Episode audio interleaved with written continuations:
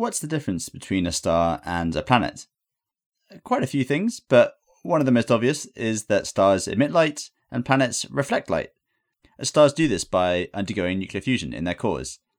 It seems simple enough until you get to the boundary between a star and a planet. Here, objects called brown dwarfs blur the line. They're more massive than planets, but not big enough to begin nuclear fusion like stars. So, what are they exactly? And what do we know about them? I'm Jonathan O'Callaghan, and welcome to Stories from a Space Journalist.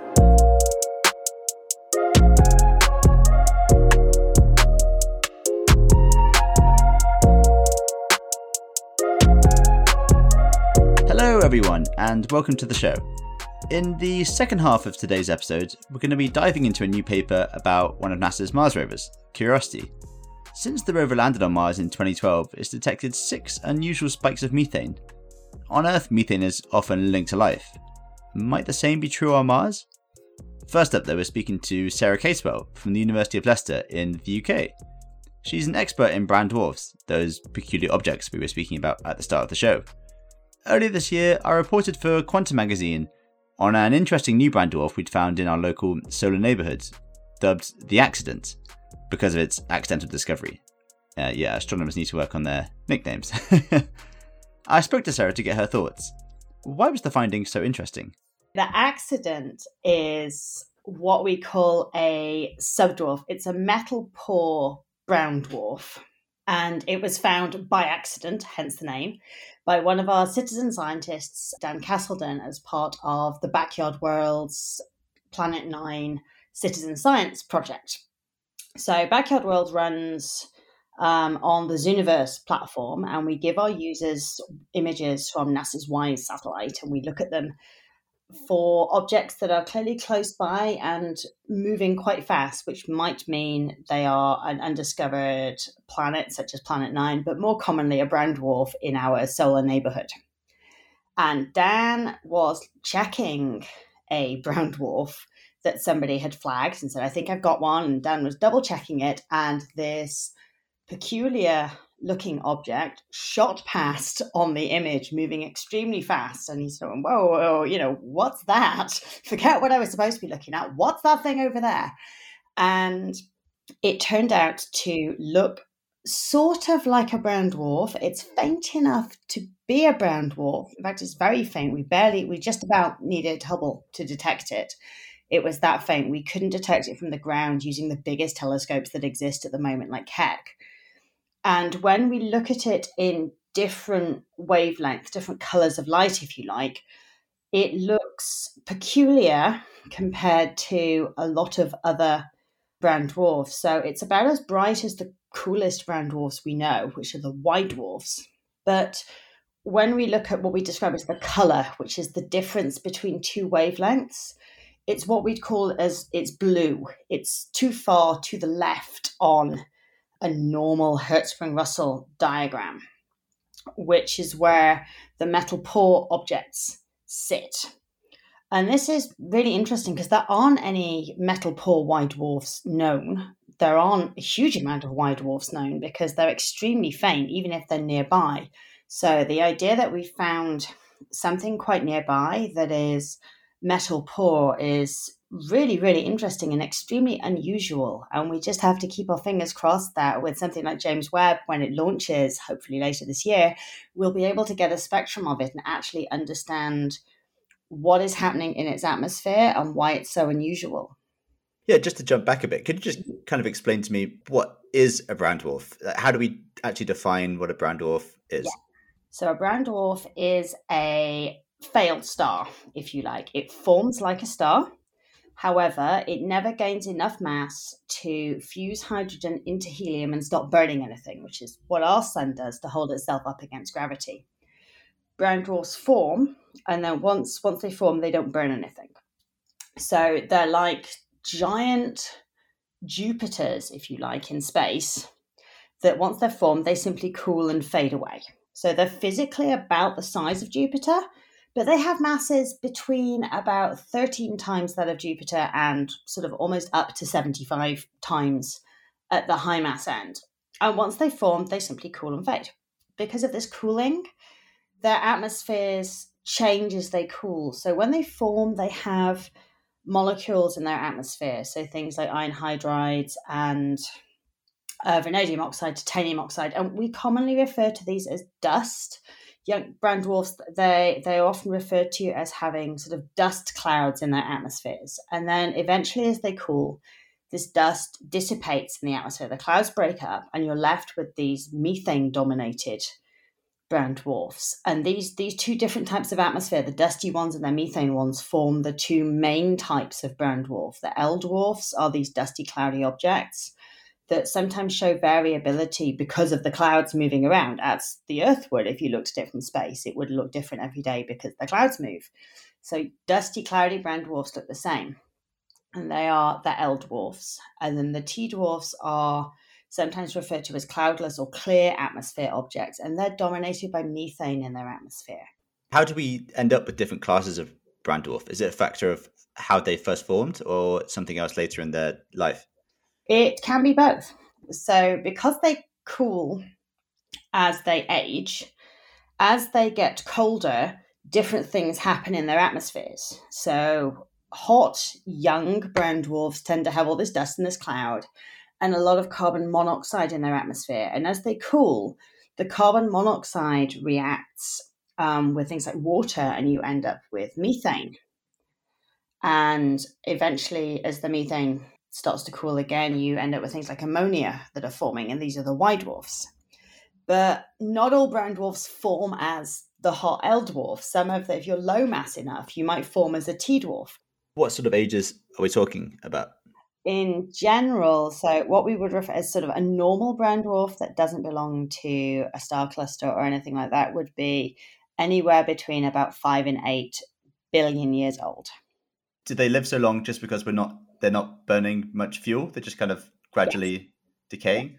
Yep, that's that's exactly it. So in general with stars, the more massive you are, the shorter your lifespan because you have to gobble up all that fuel to hold yourself up against gravity brown dwarfs because they're not burning anything once they they form they just cool so they are there eternally and then how much do we understand about what it takes to begin nuclear fusion in an object and why some objects are brown dwarfs and some are low mass stars so a lot of this can depend on the age of the object the mass at which nuclear fusion starts is sort of dependent on how dense the object is.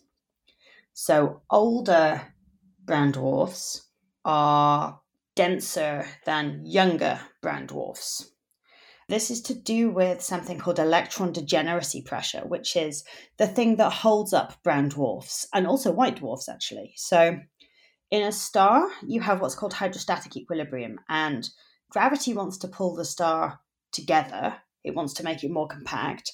And the burning, the nuclear fusion, is pushing it out. And you have this balance, like when you try to squeeze a, a beach ball or something.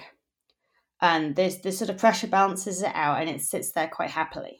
In a brown dwarf or a white dwarf, you don't there's no burning to push it outwards. So the thing that's stopping gravity from collapsing it all together is electron degeneracy pressure. And this is essentially the the pressure you get because electrons, which are the small particles that orbit the atom, the atomic nucleus in the composition of the of the brown dwarf, they're negatively charged, and like two north poles of a magnet, when you try and push them together, you feel that resistance.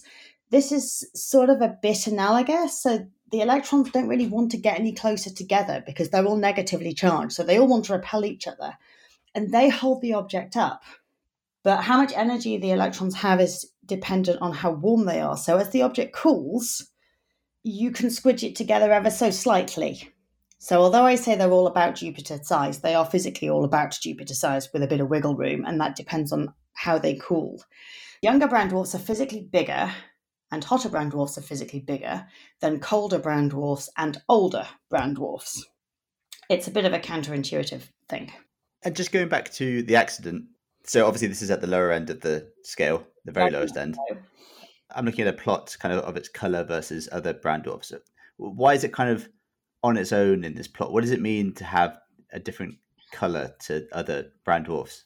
what we think from that the figure is that the the accident is metal poor and it's the lack of the metals in the atmosphere means we have less absorption or more absorption in different places compared to in inverted commas a normal brown dwarf. So it's the absence of these metals that are causing the spectrum although we can't we don't have a spectrum. They're causing the spectrum to look different.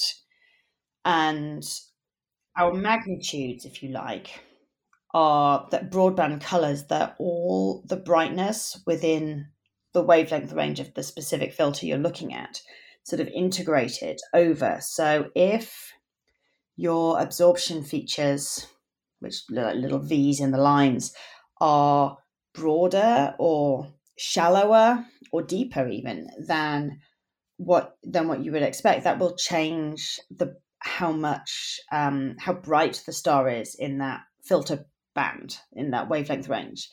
And that's how you end up with these these strange colors because the total flux in that wavelength range is not the same when we say it's metal poor that means it's it formed earlier when there were fewer metals in the universe quite probably or it or it, it may have formed somewhere in sort of a, a, a, low metallicity bubble where there just weren't any metals in the region but it's it's quite likely that it is old, particularly if it's a halo member.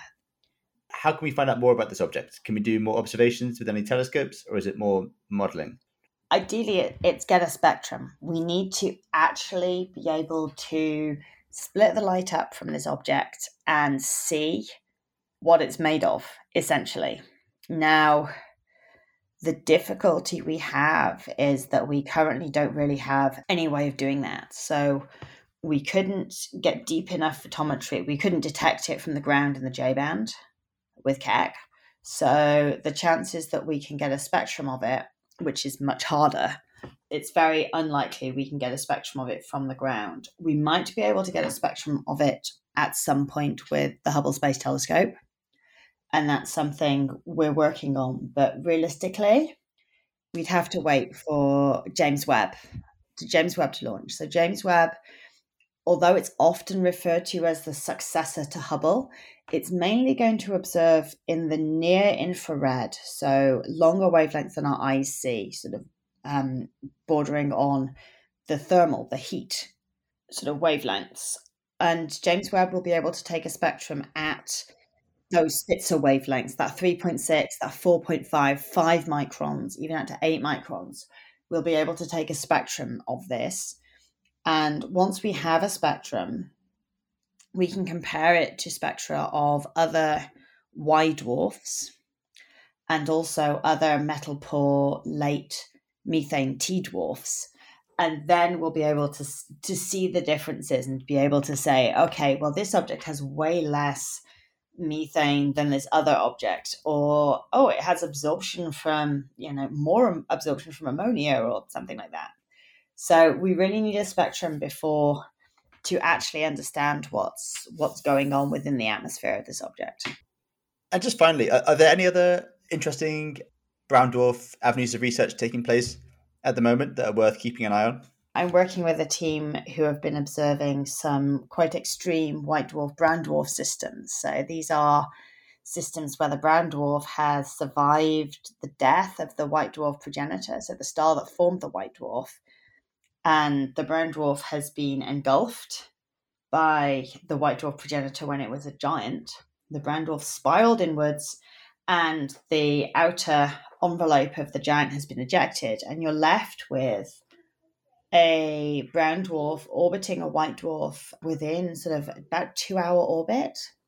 So they're, they're crazily extreme systems. If you imagine moving Jupiter and putting it on the Hubble Space Telescope's orbit, that's what these systems look like because the white dwarf is about the size of the Earth and the brown dwarf is the size of Jupiter. And there are only about 10 of these systems known to date. They're extremely extreme systems. But we have Hubble Space Telescope data on about six of them. And we have, I think, at least two papers on looking at the atmospheres of the brown dwarfs in these systems submitted at the moment. So there could be some very interesting results coming out there as well.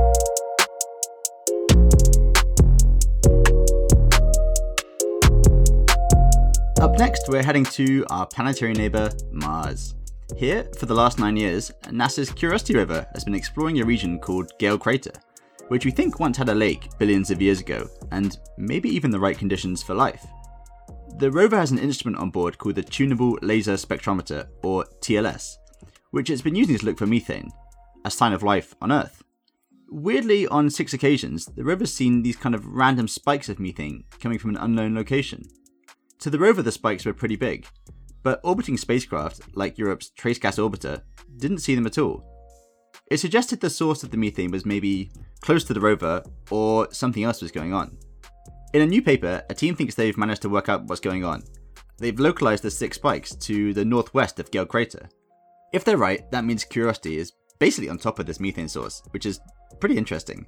While there's quite a few ways this methane could be produced on Mars, one tantalizing possibility is life.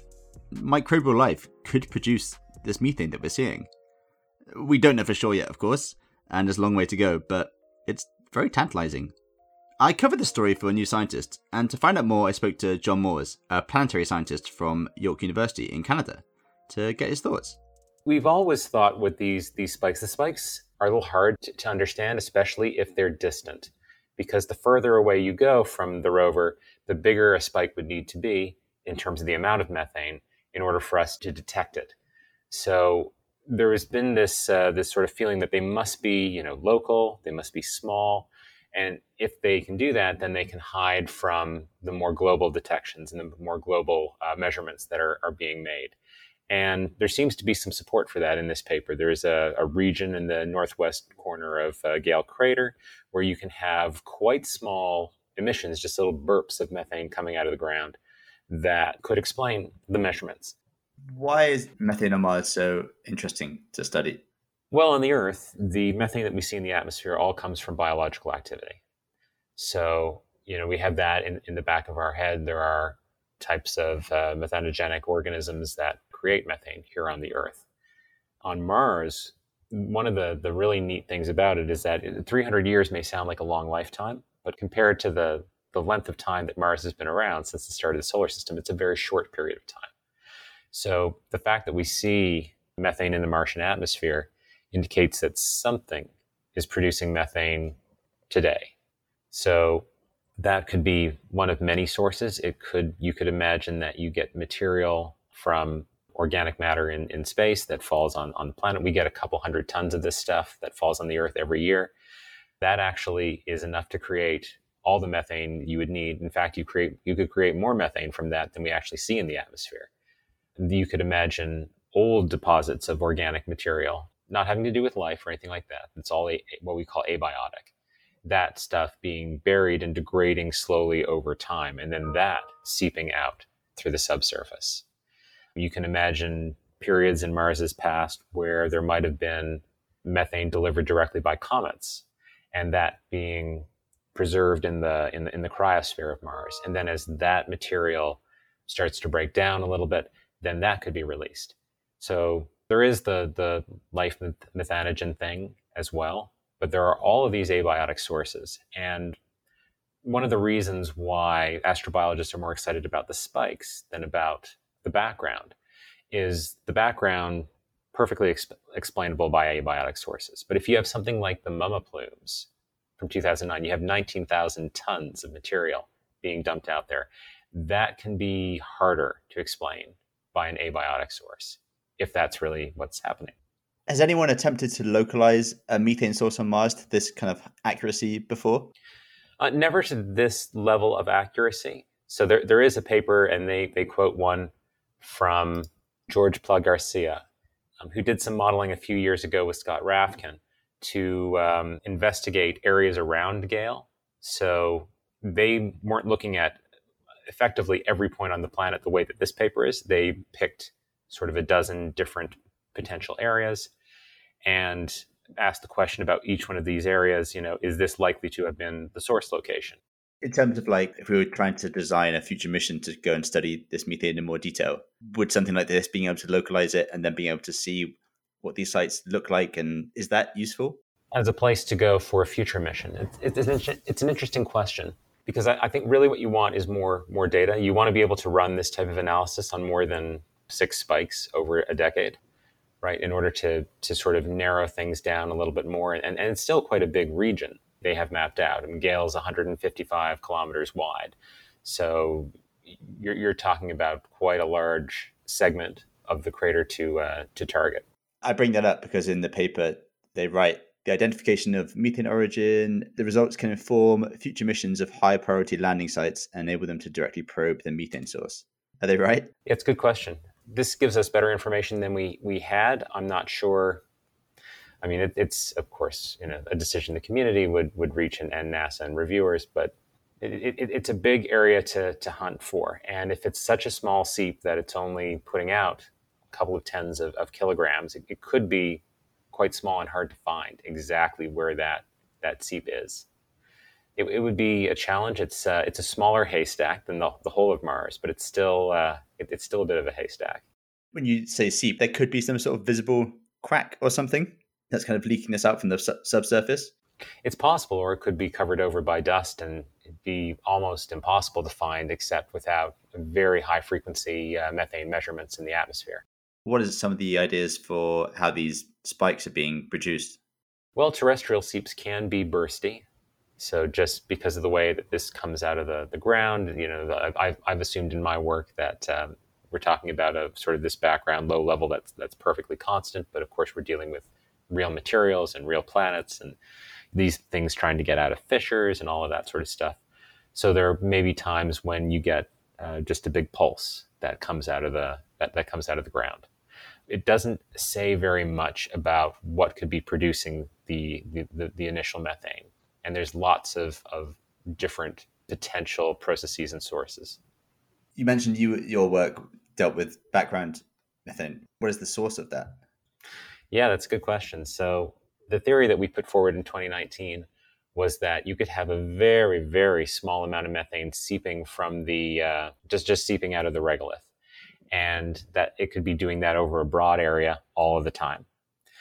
And just because of the way that that seepage interacts with the temperature, there's going to be more that comes out in some seasons. It'll be easier for it to diffuse out of the surface in some seasons and harder in other seasons. And it has the effect that at night, when the um, the crater is is very still, the atmosphere is very still, and you've got these confining winds, it'll build up, and then during the day, when you don't have the confining winds, when the mixing of the atmosphere, you know, picks up, then it all gets mixed away. And you could actually explain the signal that the TLS on Curiosity is seeing and the non-detections by TGO.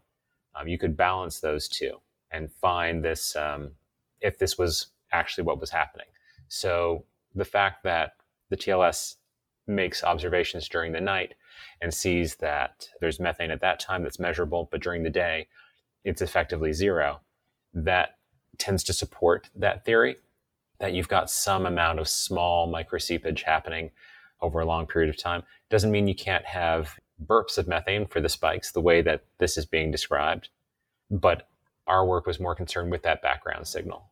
Obviously, we know that Gale Crater once had water long ago. If this paper is correct, that there is this methane source very localized on the edge of Gale Crater, coupled with the water, is that of biological interest? You would want to know more because there are, at, at the level that's described in this paper, tens of kilograms. Um, there, there are lots of abiotic sources that can that can satisfy that. Really, what we need is is more data. At the end of the day, that that's the big thing. I mean, everyone you've seen Figure One in this paper, right? That's not a lot of measurements over 10 years, and they're all individual measurements, right? So we, we get one number back. It's difficult to have a, a truly diagnostic model based on, on these things. And I'm, I'm sure, you know, as, as much as I would love to have the value of methane every hour of every day, I would imagine that, that Yangcheng want, wants the same thing because then his back trajectory analysis can come up with, with a, a, a better location for targeting future investigations.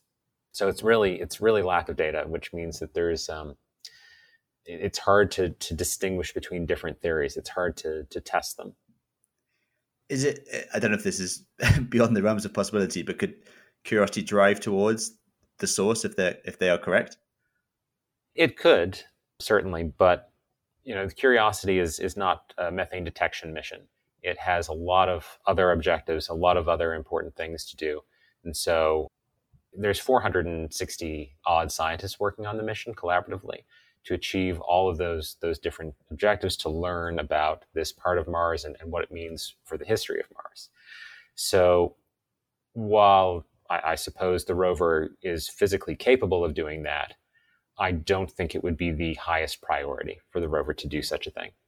Is it interesting to localize a methane source to a crater like they've done? Is that useful? Well, I think the biggest use here is that what they found for these six spikes is that you can you can identify a region within Gale Crater that that small localized source that could be producing the these these spikes, because one of the arguments against you know against some of the other descriptions is that you would need to have a big source that was a long ways away that could be seen by the orbiters. So I, I think it it it rounds out the TLS story a little bit more to say that, yeah, there actually could be these small sources in a particular region that are consistent with one another. I, I, I guess one, one thing I, I, should give a little bit more detail on in talking about the big plumes is that there are other, you know, lots of other abiotic mechanisms.